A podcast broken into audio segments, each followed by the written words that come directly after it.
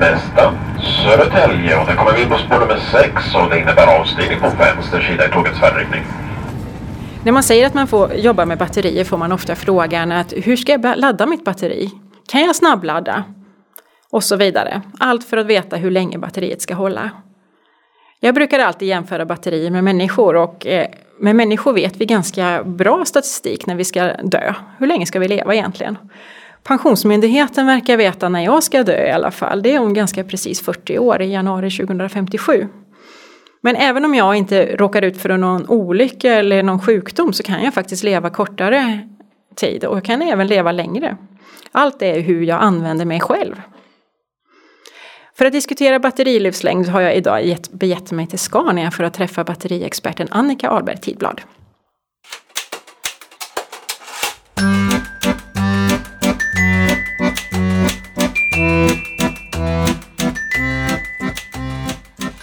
Ja du Annika, om vi nu ska ta den här diskussionsfrågan om hur ska vi få batterierna att leva så länge vi bara kan. Är det inte hur vi använder dem som spelar roll? Jo, det har en jättestor effekt och jag blev väldigt imponerad av din, dina tidigare kontakter som kopplade det här till laddning. Eh, de jag stöter på, de brukar för det mesta ställa frågan varför är det så svårt för er att kunna tala om hur länge ett batteri håller? Och, eh, så att eh, de var ju ändå inne på en av de faktorer som spelar roll och, laddning är en av dem men även urladdning har ju rätt så stor effekt på batterilivslängden och också omgivningen kring batterierna ehm, och ett stort antal andra faktorer också faktiskt. För visst är det så att vi har väldigt höga förväntningar på dagens batterier när vi pratar om elfordon. Ett elfordon ska fungera på exakt samma sätt som ett fossilfordon? Eh, ja, det har man ju och framförallt så är det ju väldigt många som hänger upp sig på att det tar tid att eh, ladda eh, i normal, om man ska göra en så kallad normalladdning. Och därför diskuteras det ju väldigt mycket det här med behovet av snabbladdning och helst så skulle man väl se att man i princip körde ner en osk eller en blixt i, i bilen och så blev det momentant laddat. Och det är väl inte kanske helt realistiskt. Vi kommer återkomma till det här med snabbladdning så fortsätt lyssna. Mm.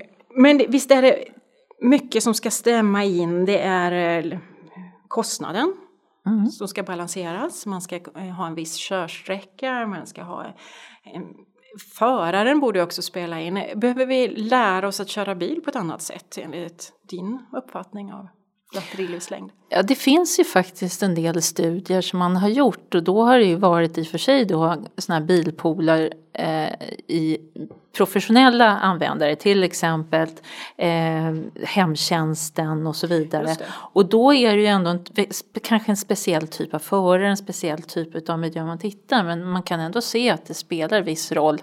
Framförallt Eh, så, så svårigheten där är ju att det inte alltid är samma förare som har samma fordon hela tiden utan det kan vara en variation och då är det ju svårare att, att, eh, att se tydliga skillnader. Men det har ju också gjorts studier, tänker jag, eh, med olika familjer eh, där man liksom har låtit olika hushåll låna elbilar. Och där kan man då ändå se att det finns, beroende på om du kör väldigt ryckigt och hårt, eh, väldigt långt, eh, och så vidare. Beroende lite grann på hur du använder. Och jag tänker komforten inne i bilen, vilken eh, standard man är van vid. Ska man ha väldigt varmt med varma säten så här års när det är vinter? Hur man accelererar, vilket entertainmentsystem barnen mm. har i baksätet och så vidare. Allt det spelar ju roll på hur batteriet kommer må i, i slutändan. Ja, alla de här belastar ju liksom elsystemet. Och då måste de ju ta kraft någonstans ifrån. Och sen måste man ju också komma ihåg att eh, när vi pratar batterier i elbilar så beroende lite grann på vad det är för typ av elektrifiering så har man ju olika sorter. Så att du har ju energioptimerade batterier i eh, rena elfordon kan man säga. Precis. Och Sen har du mer effektoptimerade i rena hybrider och i plug-in hybrider har man ofta någonting som är lite Precis. mittemellan. Precis. Och de här kan man säga att de slits ju lite olika därför att de är konstruerade på olika sätt och därför känsliga för olika Precis. saker. Och de är konstruerade på rent mekaniskt uppbyggda mm. cellerna men också olika kemier så att man ja. kan inte säga att den ena kemin eller den ena bara för att man vet hur det fungerar i en hybrid så vet man inte hur det fungerar i en elbil. För det kan vara helt olika kemier man har använt sig av när man säger den, den livslängden. För allt det här med livslängd det blir i form av ett garantiåtagande från, från fordonstillverkaren. Eh, och eh, vem vågar egentligen ta riskerna i dagens läge? Jag skulle vilja säga i dagsläget så måste nog väldigt mycket fordonstillverkarna ta den risken och det handlar ju mycket om att det finns en viss osäkerhet bland presumtiva kunder och så vidare och de vill inte riskera att behöva göra ett dyrt batteribyte någonstans efter kanske två, tre, fyra, fem år beroende på när det är utan man vill ju att batteriet ska hålla så länge fordonet är i drift. Eh, och då, eller åtminstone en rimlig tid och där pratar man ju ofta någonstans om åtta år har jag i myndighetssammanhang eller man har det som mål. Eh, jag har nog nyligen sett att man i Kalifornien faktiskt har ett hårt krav eh, som diskuteras där man pratar om 70 procent av batteriets kapacitet ska vara kvar efter sju år. Det är ju ganska tuffa uttalanden om man vågar stå bakom ett sånt.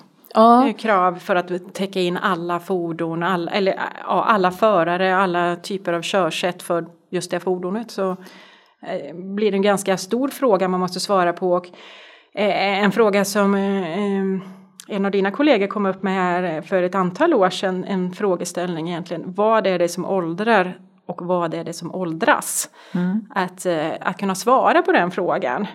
Hur ligger vi till idag tycker du? Med de metoder och så vidare vi har, kan vi svara på de här frågorna? Alltså, de metoder som man generellt använder för åldringsstudier är idag rätt så basala. Och det är väldigt mycket enkla körcykler, Eh, och, och, när man går mer på akademisk forskning då är det ju rena samma laddning upp, samma laddning ur. Eller väldigt konstant strömlaster så att säga. Eh, ibland lite mer realistiska körcykler i alla fall på urladdningsbiten. Men de är inte särskilt representativa för hur ett fordon används och det visar sig också när man sen tittar på resultaten att, eh, att det är svårt att dra liksom generella slutsatser där man kan säga med 100% säkerhet att ja, det här batteriet kommer minst ha den här livslängden. Um, och det där är ett problem och någonting man behöver jobba på. Um, det finns en arbetsgrupp inom FN fordonslagstiftning just nu som heter IVG EVE och där har man ägnat nu tre år att diskutera det här med kan vi sätta krav på batterilivslängd och mm. den, det resultatet som vi kom fram till där var att nej faktiskt inte för vi kan inte testa det det finns ingen metod som är tillräckligt bra på det sättet. Precis, och vi har ju ganska trubbiga verktyg, mm. temperatur, ström och eh, en spänning är ju egentligen det de mätmetoder eller de signaler som vi, vi ska basera vår prediktion av. Och kanske nya sensorer, utvecklande av algoritmer och så vidare. Eh, och du kom in på det här med den regulativa sfären, ett svårt ord att säga det där. Eh, men hur, kan du utveckla lite mer, hur, hur går tongångarna där? Du säger att det är svårt, ja. ja. och det förstår jag mycket väl, att vilken testprofil ska man ha och så vidare. Mm. Ja, framförallt så var är det ju så här att i lagkravssammanhang då vill man ha en testprofil som på något sätt ska passa alla. Och ja, eh, man hade läm överlämnat det här, bland annat tagit in eh, en studie som var väldigt akademisk till sin karaktär. Där man har tittat på olika faktorer som åldrar olika Eh, grupper inne i cellerna. Och eh, då hade man konstaterat att har man hög temperatur så åldras det snabbare. Har man eh, höga strömmar eller höga laster så åldras det snabbare. Har man lite elektrolyt åldras det också snabbare för då torkar det ut.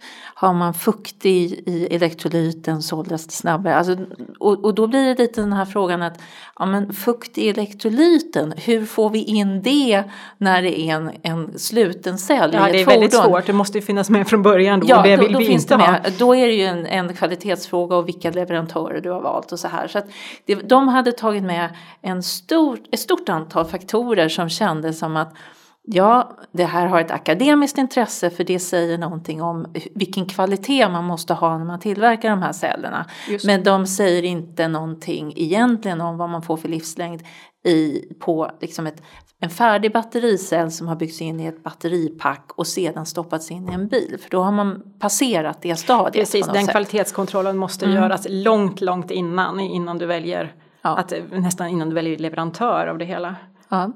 Och där höll vi på att diskutera och till slut så, så eh, vi från fordonsindustrin vi sa det att, att vi märker ju att, att man, man beroende på vilket applikationsfall vi tar så får vi olika resultat. Eh, liksom, och det, på samma batteri mer eller mindre.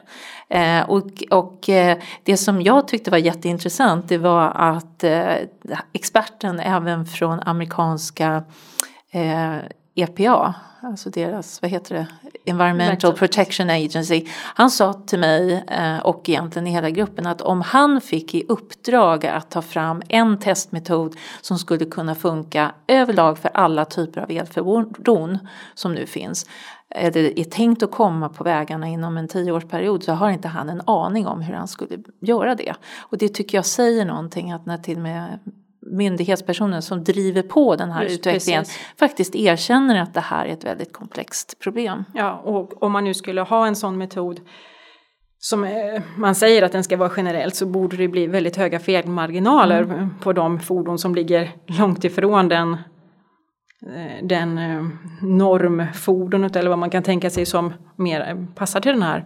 Det är som att ta ett eh, blodprov och säga, kunna säga exakt vilka sjukdomar du har och alla människor kan på, ta samma blodprov då. Ja, om man säger så här att, att med de väldigt generella metoder som finns i, väldigt, eller i, i olika standarder då kan man säga att eh, osäkerhetsfaktorn är någonstans, brukar man säga, plus minus 100 procent eller ännu större. Och då är det så att ja, man kan använda det för att jämföra, man kan göra eh, kvalitativa. Just det, den här är bättre ja, än den andra. Precis, men det är väldigt svårt att göra exakta kvantitativa bedömningar. Sen kan man ju som fordonstillverkare därför att man kan sin produkt på ett annat sätt än man kan applikationen. Då kan man ju göra väldigt mer, mycket mer detalj eller vad ska vi säga, detaljerade och anpassade eh, livslängdsstudier. Men det blir ju ändå en form av approximation. De kanske har en, en bättre eller mindre osäkerhetsfaktor än de här så att säga, standardmetoderna mm. men, men det är ändå osäkerhetsfaktorer vi pratar om. Och sen blir det också att, att man måste ju arbeta då utifrån någon form av eh, vad ska vi säga, medelanvändare så att de extremerna kan det se rätt så olika ut för. Då. Precis, och behöver vi lära oss att eh, köra bättre eh, för att vi ska eh, köra bättre, men, men köra på ett annat sätt än när vi har en fossilbil.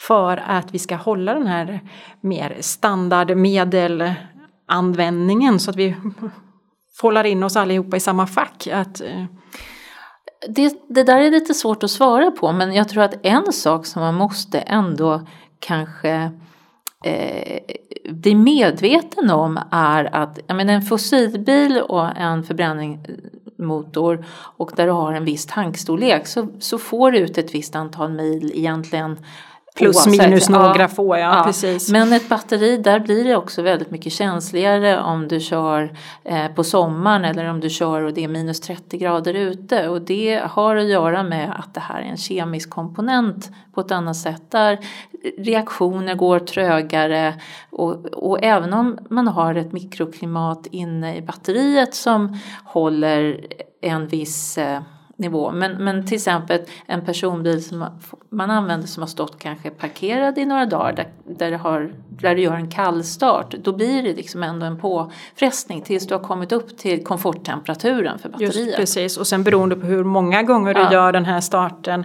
i batteriets liv eller hur tätt du gör dem och så vidare spelar ju också roll ja. Eh, för hur slutresultatet blir hela, allt det här eh, med, med lagkrav och så, vågar man verkligen sätta det? Vad, blir det för konsekvenser om det skulle sättas hårda lagkrav? Har ni diskuterat sådana frågor? Ja, det var ju en av de frågorna som diskuterades och som ledde fram till rekommendationen från den här arbetsgruppen som också blev resultatet sen i VP29 eh, att man bestämde sig för att det är för tidigt att försöka lagstadga om det här. Men däremot så kommer man fortsätta att forska på det för det är en viktig fråga och framförallt är det ju viktigt ur miljösynpunkt. Eh, miljö, eh, vi pratar väldigt mycket om, om växthusemissioner och avgaser och partiklar mm. och så vidare men man får inte glömma att eh, en elbil har har också miljöfaktorer som man kan väga in. Det är inte så att det är ett avgasrör som betyder för var och varannan människa som går på trottoaren. Men däremot så att tillverka batterier är väldigt energikrävande, att också eh, avveckla batterier är Just väldigt energikrävande. Ja, mm. Och då blir det ju viktigt att du får ut så lång driftstid som möjligt på ett och samma batteri. För annars så, så så kanske inte den här miljövinsten totalt sett är, är tillräckligt bra. Precis, och nu är jag ganska okunnig om eh, fossilbilars eh, eh, lagstadgade livslängd. Äh, finns det ett lagkrav som säger att en dieselmotor eller en bensinmotor måste, ska hålla ett visst antal år? Ingen aning faktiskt. Eller en växellåda eller? Nej men av, av praxis så vet man ju att för en normalanvändare så håller eh, förbränningsmotorn och, och liksom bränslesystemet ändå en rimlig tid. Man kanske måste byta någon komponent i det men i huvudsak så, så håller ju helheten. Precis, lite så som eh, mm. vad heter det, Pensionsmyndigheten med mitt orangea ja. kuvert och de vet ungefär, det finns så mycket statistik på kvinnor i Sverige så att eh, de vet ungefär när jag tänker begravas.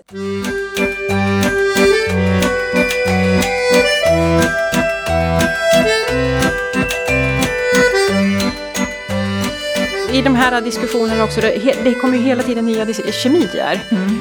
Hur tänker man sig att anpassa för detta? Och det sker ju hela tiden små, små förbättringar i de litiumjonbatterierna som vi har idag. Tillverkarna vill ju hela tiden stretcha, få bättre energitäthet eller um, bättre värmeutjämning. Hur, hur svårt är det egentligen att hålla koll? Alltså, när det gäller fordonslagstiftningen så vill man ju få fram krav så att säga som går att applicera generellt så att man inte egentligen ska behöva veta vad det är för kemi i specifikt den här bilen Nej, eller så.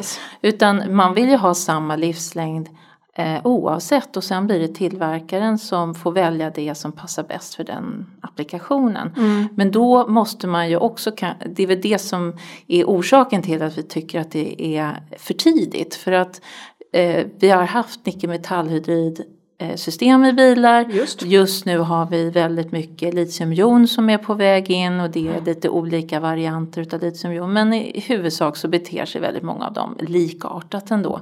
Men det finns ju ytterligare system som man pratar om eh, och till exempel eh, ja, Bolloré eh, batterierna som är lite mer högtemperatur och fastfasbatterier.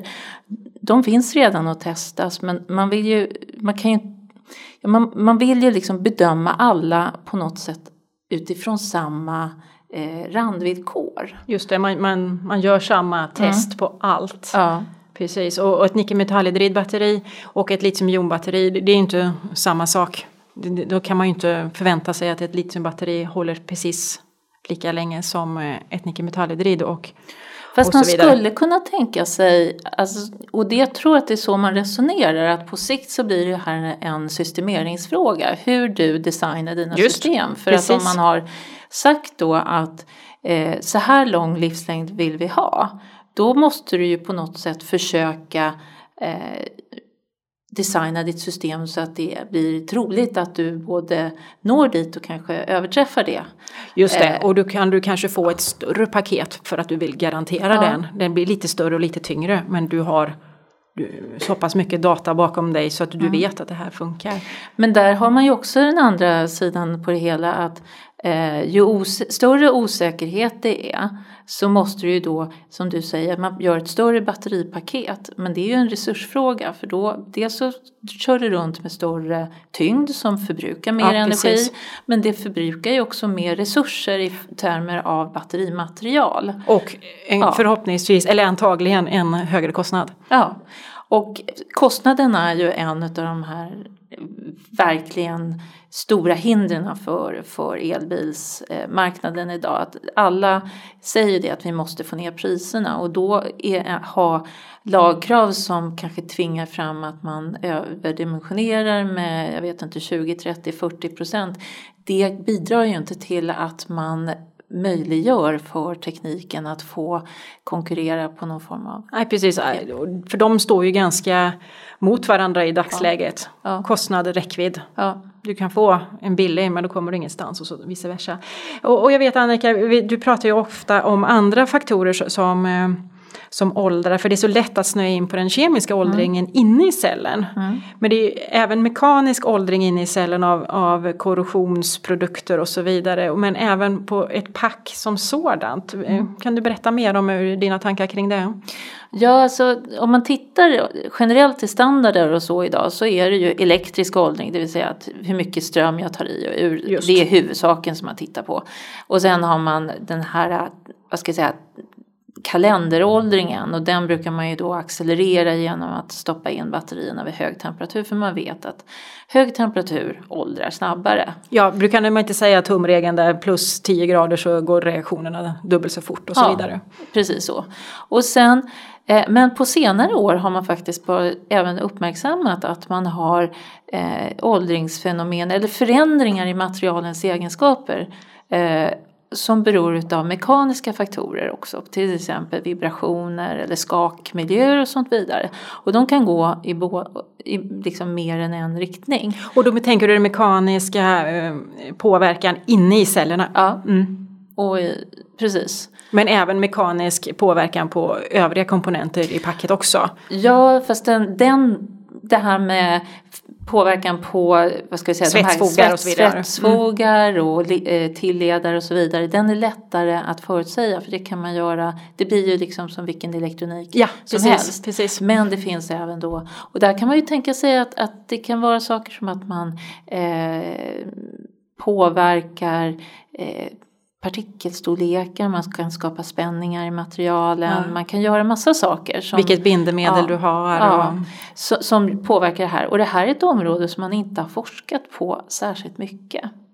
Eh, utan det kommer nu eh, mer och mer och man börjar också intressera sig väldigt mycket, det förs väldigt mycket diskussioner vad det är för vibrationer som man ska studera just fordonsbatterier i. Det är, man har hittills haft samma sak där, gjort väldigt, eh, vad ska jag säga, basala tester. Eh, och, ja just det, ja. och kanske mycket mer att titta på just svetsfogarna. Ja. Mm. Och nu så börjar man titta vad är det egentligen för miljöer som, som materialen inne i cellerna upplever. För det är också en sak att, att eh, vad du kan mäta på utsidan mm. och vad som finns på insidan det är olika saker och det måste på något sätt så, så vill man få det här representativt. Då. Precis, för, för att har vi då en åldringsprocess där eh, elektrodmaterialet börjar släppa från strömuppsamlaren så, så, kan ju det få väldiga konsekvenser när, när det har skakat mm ett tag till då, att då accelererar det ännu mer. Men sen har det också den här aspekten att man nästan alltid studerar de här fenomenen var och en för sig.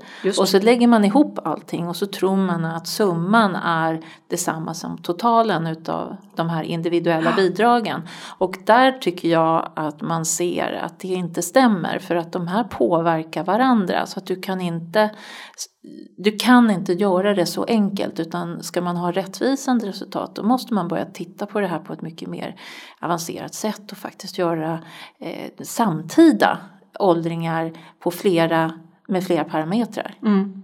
Jag har alltid hävdat att man som fordonstillverkare inte kan eh, köpa batterierna som en svart låda. Mm. Utan man måste vara väldigt engagerad. Ju längre in i batteriet och in i cellen man går desto ehm, bättre läge har man att kunna både få ett, eh, ett fordon som har bra körbarhet, ett lägre pris för att du designar ditt batteripack på ett mer optimalt sätt och ett, eh, en bättre livslängd. Eh, tycker du att man går åt det hållet nu som fordonstillverkare att komma ännu mer in i cellen eller finns det fortfarande en barriär? Ehm, jag tror att det finns olika tillverkare där men jag skulle vilja säga att de stora tillverkarna går åt det hållet. Då menar du fordonstillverkarna Ja, då? Ja, precis. ja. Det var ju så jag Men, också, men det finns ju också idag, eh, vad ska jag säga, uppstickare. Eh, inte skulle jag säga kanske så mycket på den västerländska marknaden men i Asien och så vidare. Där man mer sätter ihop fordon och kanske inte eh, ägnar sådär jättemycket tid åt att förstå exakt vad som finns i, på atomär nivå inne i cellerna. Man vill sälja fordon Ja, helt enkelt. Precis, Ja, så för att det finns en så stor det marknad. finns ju liksom hela spektrat där. Men, Ja. men för de stora tillverkarna som har funnits länge så lägger man ner rätt så stora resurser på att förstå. Eh, men sen så tänker jag faktiskt att ja, det är klart att eh, man måste veta vilka celler man har och framförallt för och nackdelar med dem. Men, men det absolut viktigaste är faktiskt hur man styr sina celler. Så, så jag skulle säga att BMS-funktionen eh, och hur den passar den batterityp som man har valt är nog en av de viktigaste faktorerna och också det som differentierar eh, fordonstillverkare och, och, och prestanda på olika fordon. Jag håller helt med dig. Det, det är kärnan i det Mm. hela. Annars så får du ju samma fordon från olika tillverkare. Ja, Eller ja, och det är det- olika stickers bara på dem. Ja precis och det är, ju, vad- är väl det som har gjort att till exempel det här Better Place eh, konceptet har fallit bort helt enkelt också för att eh, det förutsätter ju egentligen att alla har samma batteri, samma formfaktor och också samma styrsystem. Ja, och då precis. är det väldigt svårt att få fram unika egenskaper. Precis, och då, då blir det de här entertainment, eh, klimatet i fordonet, eh, färgen på karossen och sådana här andra faktorer då som blir selling points men inte hur du kan köra fordonet eller hur långt du kommer eller så utan har alla samma drivkälla så blir det inte så stor skillnad på dem. Nej, och där är, tror jag att konsumenter faktiskt ändå är rätt så kräsna. Att man vill ha vissa köregenskaper. Ja, Men det, det är ju inte för inte man går ut runt och testar fordon och känner hur, hur drar de, hur känns de att köra, hur ligger de på vägen, hur snabbt reagerar de, vad har jag för svängradie och alla möjliga saker. och det, här kommer ju även batteri, liksom hela drivlinan spelar ju roll för den upplevelsen. Precis, bilen ska passa in i din livsstil och ditt körmönster och, och eh, hur du vill uppfattas och hur du vill uppfatta andra också.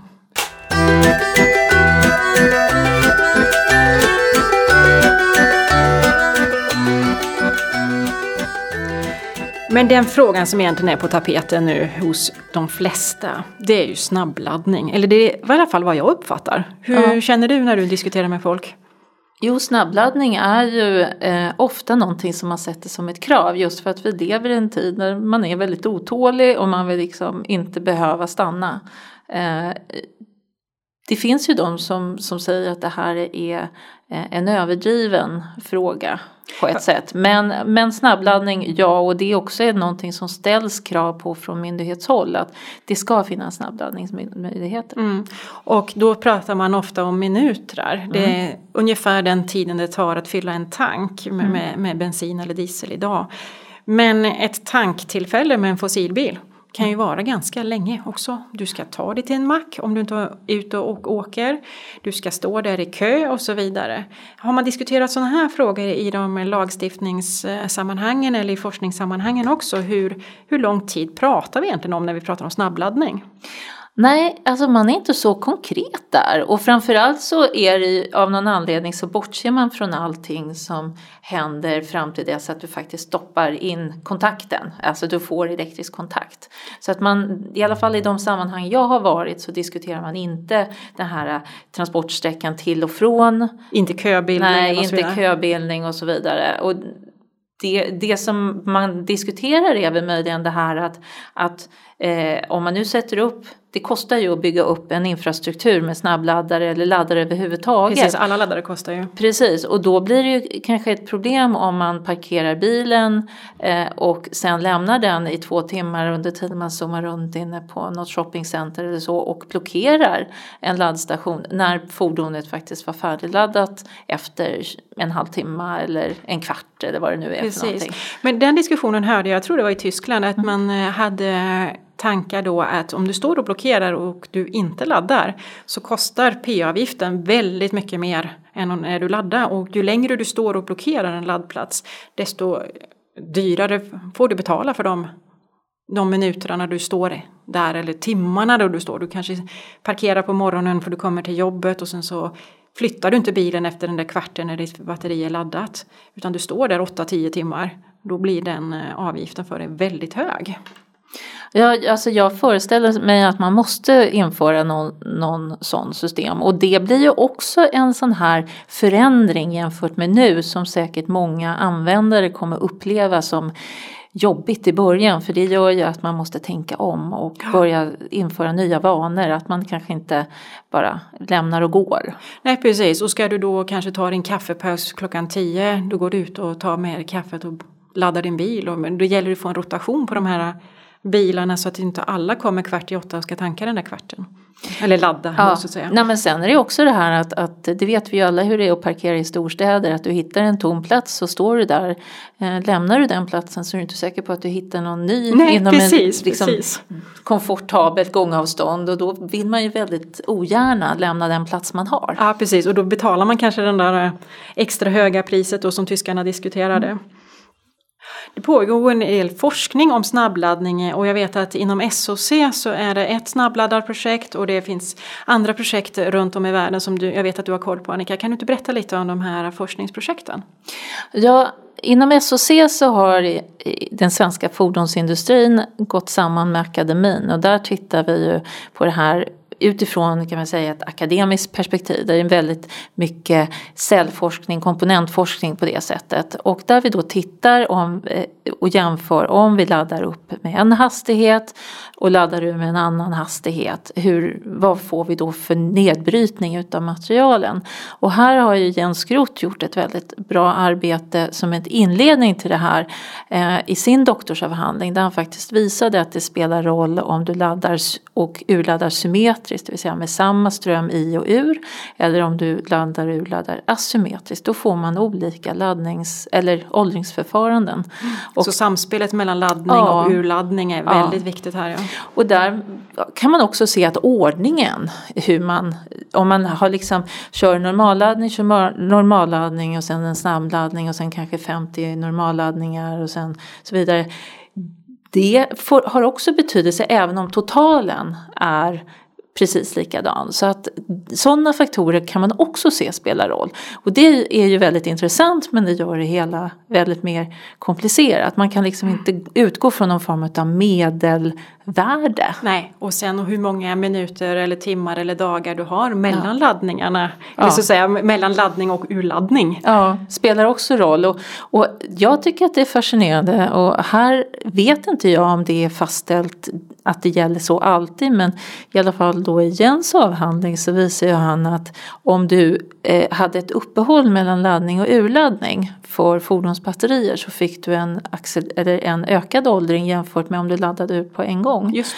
Och traditionellt så brukar man ju alltid prata om att det är bra att låta systemen relax, relaxera mellan laddning och urladdning så det är egentligen precis tvärt emot. Just det. Och det är ju väldigt intressant tycker jag att här ser man möjligen ett tecken på att man ska göra precis tvärtom. Mm.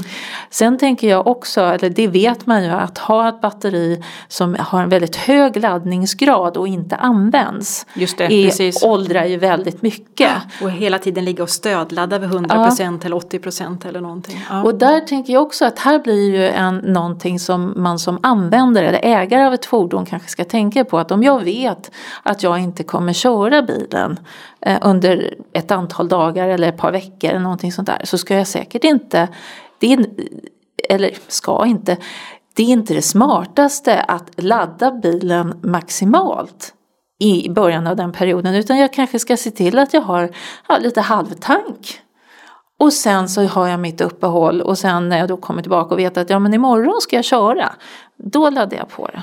Jag har för mig att det pågår något eh, forskningsprojekt i Kanada också kring ja. de här frågorna som verkar spännande. Precis och det har ju att göra med att eh, Kanada är sekreterare i Informal Working Group, EVE, där vi alltså har tittat på den här frågan och där vi har då konstaterat att vi måste forska vidare för vi har inte tillräckligt med kunskap idag. Nej. Och de har då eh, fått pengar och ska starta ett projekt där de kommer köra, det är två Nissan Leaf-bilar och två Chevy Bolt-bilar. Mm. Och de kommer alltså köras utav professionella chaufförer och de har fastställda körscheman per dag och så vidare. Ja, ja så varje bil ska köras ja. exakt likadant. Ja. Laddas vid samma tidpunkter. Och, ja. ja, alltså de ska helt och hållet gå och samma klimat så att man liksom kör dem så att det inte blir att först kör du en bil och då var det vinter eller då var det regn en kall vecka eller någonting sådär utan de ska helt och hållet köras parallellt för att alla de här yttre faktorerna ska vara så lika som mm. det bara går. Och sen så ska man eh, i efterhand då se, ha, ser vi någon skillnad eller kan vi här se att, att eh, åldringen på de här två blir likadana? Intressant. Och det tycker, för där blir det att man tar, man, på något sätt så, så tar man ju ett steg bakåt och, och, hänger inte upp sig så mycket på kemier. För att det blir väldigt lätt att man ha, halkar in och fokuserar extremt mycket på partiklar och kemier och är det eh, eh NMC eller är det LFP eller är det, vad det nu är för någonting. Men för en användare är det egentligen det rätt så ointressant. Roll. Och även egentligen från en fordonstillverkare är det rätt så ointressant. Du vill ha ett fordon som levererar den prestanda och kvalitet som ditt varumärke liksom lovar. Just precis. Och du vill ha nöjda kunder. Mm. Eh, och det är det man är ute efter. Jo, för det, det, är inte den kemin som talar om hur, hur bra ditt fordon går. På, e- på grund och botten är det ju egentligen kemin det hänger på. Men det är inte det som är det avgörande i, i slutändan, absolut inte. När, när tror man att eh, man har några resultat att presentera från den här studien då i Kanada? Eh, alltså för att det här ska bli någorlunda representativt så kom, måste man ju hålla på och köra ett tag och jag tror att man ska hålla på och köra i ungefär eh, minst ett, om inte eh, nästan närmare två år. Så att man får ändå en signifikant datamängd att titta på. Mm. Och för att inte, också för att batterierna i sig ska ha hunnit åldras så mycket så att de, det, det är mätbara skillnader mm, jämfört mm. med ett nytt batterisystem. Eh, ja, en annan fråga som eh, kopplar med det här med, med snabbladdning, livslängd och som väl diskuteras en hel del också det är andrahandsanvändning. Mm. Och eh, många säger att ja, men batterierna har 80% av sin kapacitet kvar. Då passar de inte i ett fordonsbatteri utan då ska de ja, återvinnas eller återanvändas. Och eh, jag har för mig att det här med 80 procent, det har egentligen ingenting med med eh, fordonet i sig att göra utan det är en kvarleva från blybatterierna. Har du också den känslan att Ja det finns ju inte någonting som är hugget i sten som säger att det är 80% i alla tänkbara applikationer. Och sen är det faktiskt också så här att här måste man differentiera mellan olika elektrifierade bilar för att i en i en hybrid till exempel, där behöver inte kapaciteten överhuvudtaget vara den som styr Absolut. om det fungerar utan där kan det ju vara man förlorar nämligen även effektegenskaperna. Mm. Eh, och förlusten, eller de här två, eh, hänger inte nödvändigtvis ihop. Så det är inte så att du, du tappar effekt med samma takt som du trappar kapacitet eller vice versa. Du kan ju ha ganska låg kapacitet och fortfarande få den effekten du vill ha från ett hybridanpassat batteri. Ja, absolut, mm. och man skulle, jag kan tänka mig att man faktiskt också kan ha en försämrad effektförmåga men utan att man ser motsvarande förlust i kapacitet. Så kan det nog vara. Och det gör ju att, att det här är, alltså man måste fundera på vad är det man ska jämföra egentligen. Och sen är det också så här att det är ju helt och hållet baserat på vad din applikation efterfrågar. Eh, och det gör att vad som är, eh, man, i de här sammanhangen så pratar man om state of health. Mm. Och det ska vara, är egentligen på något sätt batteriets samlade livshistoria. Vad den har, eh, hur många cykler den har kört och hur mycket då kapaciteten har ändrat sig och, och så vidare. Eh, och det här blir ju olika, det finns liksom inte en fysikalisk parameter som beskriver state of health utan det är en kombination av olika parametrar. Och du som fordonstillverkare kan lägga in väldigt mycket mycket eller väldigt lite i en state of health-algoritm? Ja. Och så tala om att men det här är min state of health. Ja, det, dels så kan du ju välja hur många parametrar eller hur mycket du vill räkna på det. Mm. Men det är också så att, att eh, beroende på din applikation så är det olika faktorer som du kanske också måste väga eller vikta högre än andra därför att du vet att det är det som avgör vad som händer i just ditt fordon. Ja. Och det betyder att en, oavsett om man har eh, om vi nu skulle komma fram till en norm som säger att ja, alla fordonsbatterier ska bytas när state of health är 80 procent mm. så kommer vi inte få en homogen eh, massa som kommer tillbaka utan de kommer vara rätt så olika. Precis och de, de är ju 80 procent i den applikationen. Mm. Då, det betyder inte att det finns 80 procent kvar för en annan applikation. Eller den nya applikationen. Det kan ju gå käpprätt åt graven ett par veckor efter och det kan ju ta 10, 20, 30 år innan det hänt någonting beroende på vad du har för andrahandsapplikation. Så diagnos där borde ju vara det centrala. Ja, och vem sitter på den kunskapen? Ja, och där tror jag att man måste bli, ha väldigt mycket mer eh, utvecklad och känsligare analys än vad man gör idag när det gäller eh, bedömningen utav de andrahandsapplikationsbatterierna. För precis som vi sa att åldring är, eh, kan bero utav väldigt många faktorer. Det beror också på i vilken ordning det har skett och så vidare. Så att, att man verkligen har eh, jag tror att vi pratat tidigare om vikten av att balansera batterier. Eh, det har ni säkert haft uppe på någon av de tidigare poddarna. Ja, det tror jag vi har pratat ja, om. Och om man då säger att, att vi har pratat om hur svårt det kan vara att balansera celler som så att säga har samma startvärde och jobbar i samma batteripaket. Om du då tänker att du tar in eh, kanske 100 batteripaket där alla har olika startpunkter. Eh, bara utmaningen att balansera det, ja, det, det, är rätt så eh, nästan överväldigande att fundera på hur man ska göra. Mm.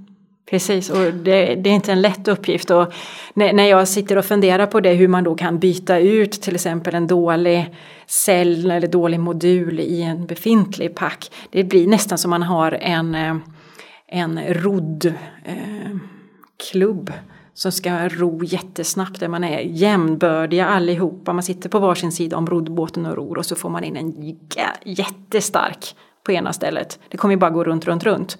För ja, att om alla tar i så mycket de kan. Ja, men där pratar man ju faktiskt om att, att till skillnad från som man har nu där det allt, eller ja, vi har en began, man kan gå till skroten och köpa en reservdel men på något sätt så ser man det alltid som att det är bättre att få en ny för då har man ju en ny del. I ett batteri så är det verkligen inte så utan man pratar om att du måste ha en reservdelspark med lämpligt åldrade Ja precis, här kommer jag med, med 95-procentiga ja. celler, nu vill jag inte ha in en 100 eller jag kommer med 75 och, ja. och så vidare. Jag tror inte att man kommer byta på cellnivå. Jag Nej, det tror, tror inte jag att det heller. blir på modulnivå men då måste du ändå om du ska stoppa ut, ta ut en modul och ersätta den med en annan ah. så måste de vara eh, någorlunda lika ah, i egenskap. Och det gör att det här kommer bli en väldigt spännande eh, logistik för, för reservdelshållare. Ah. Om man inte då byter ut hela packet. Det är ju alternativet. Och, och så kan det också bli att för fordonet så byter du ut hela packet. Men sen blir det att man tar det tillbaka och eh, sköter det här. Och att det kommer bygga upp en marknad där du då kan köpa eh, andrahandsbatterier. Men i, I den här arbetsgruppen som du är med på, VP29 nu då, som är en arbetsgrupp inom FN för internationell fordonslagstiftning, diskuterar man andrahandsanvändning i den grupperingen?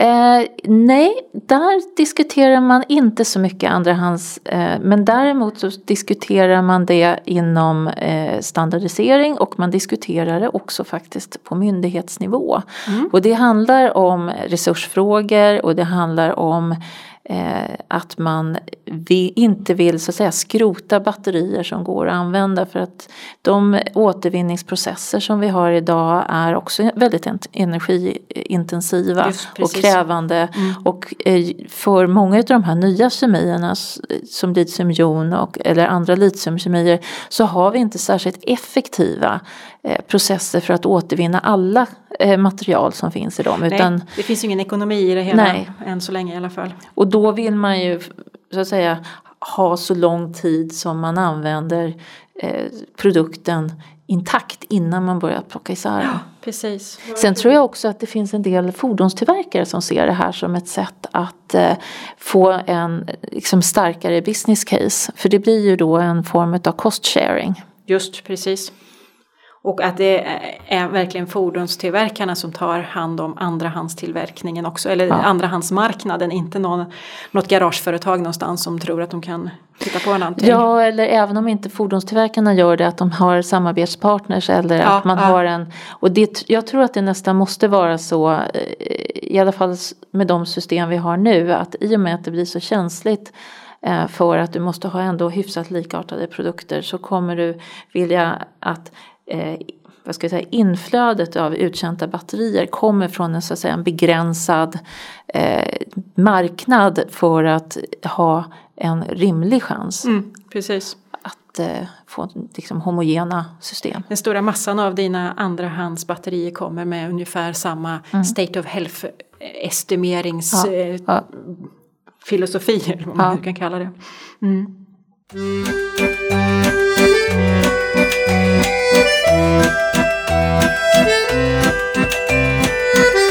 Ja, som ni förstår så finns det en hel del att diskutera kring livslängd. Det är allt från snabbladdning, hur, vilken temperatur vi snabbladdar vid, hur vi kör våra fordon, vilket kemi som fordonstillverkarna väljer, hur, vilken kvalitet det är på cellerna och så vidare och så vidare och så vidare. Så jag antar att vi får återkomma till det här eh, ämnet eh, framgent också. Och jag vill passa på att tacka Annika för att du tog dig tid för att diskutera med detta, detta ämne med mig idag. Du har lyssnat på en podd från nyhetsbrevet om EV som finansieras av Energimyndigheten och värdar är Svenskt hybrid och elfordonscentrum. Dagens producent var Göran Fagerlund. Musiken valdes av Magnus Karlström och kommer från Vintergatan. Själv heter jag Helena Berg och tack för att du har lyssnat.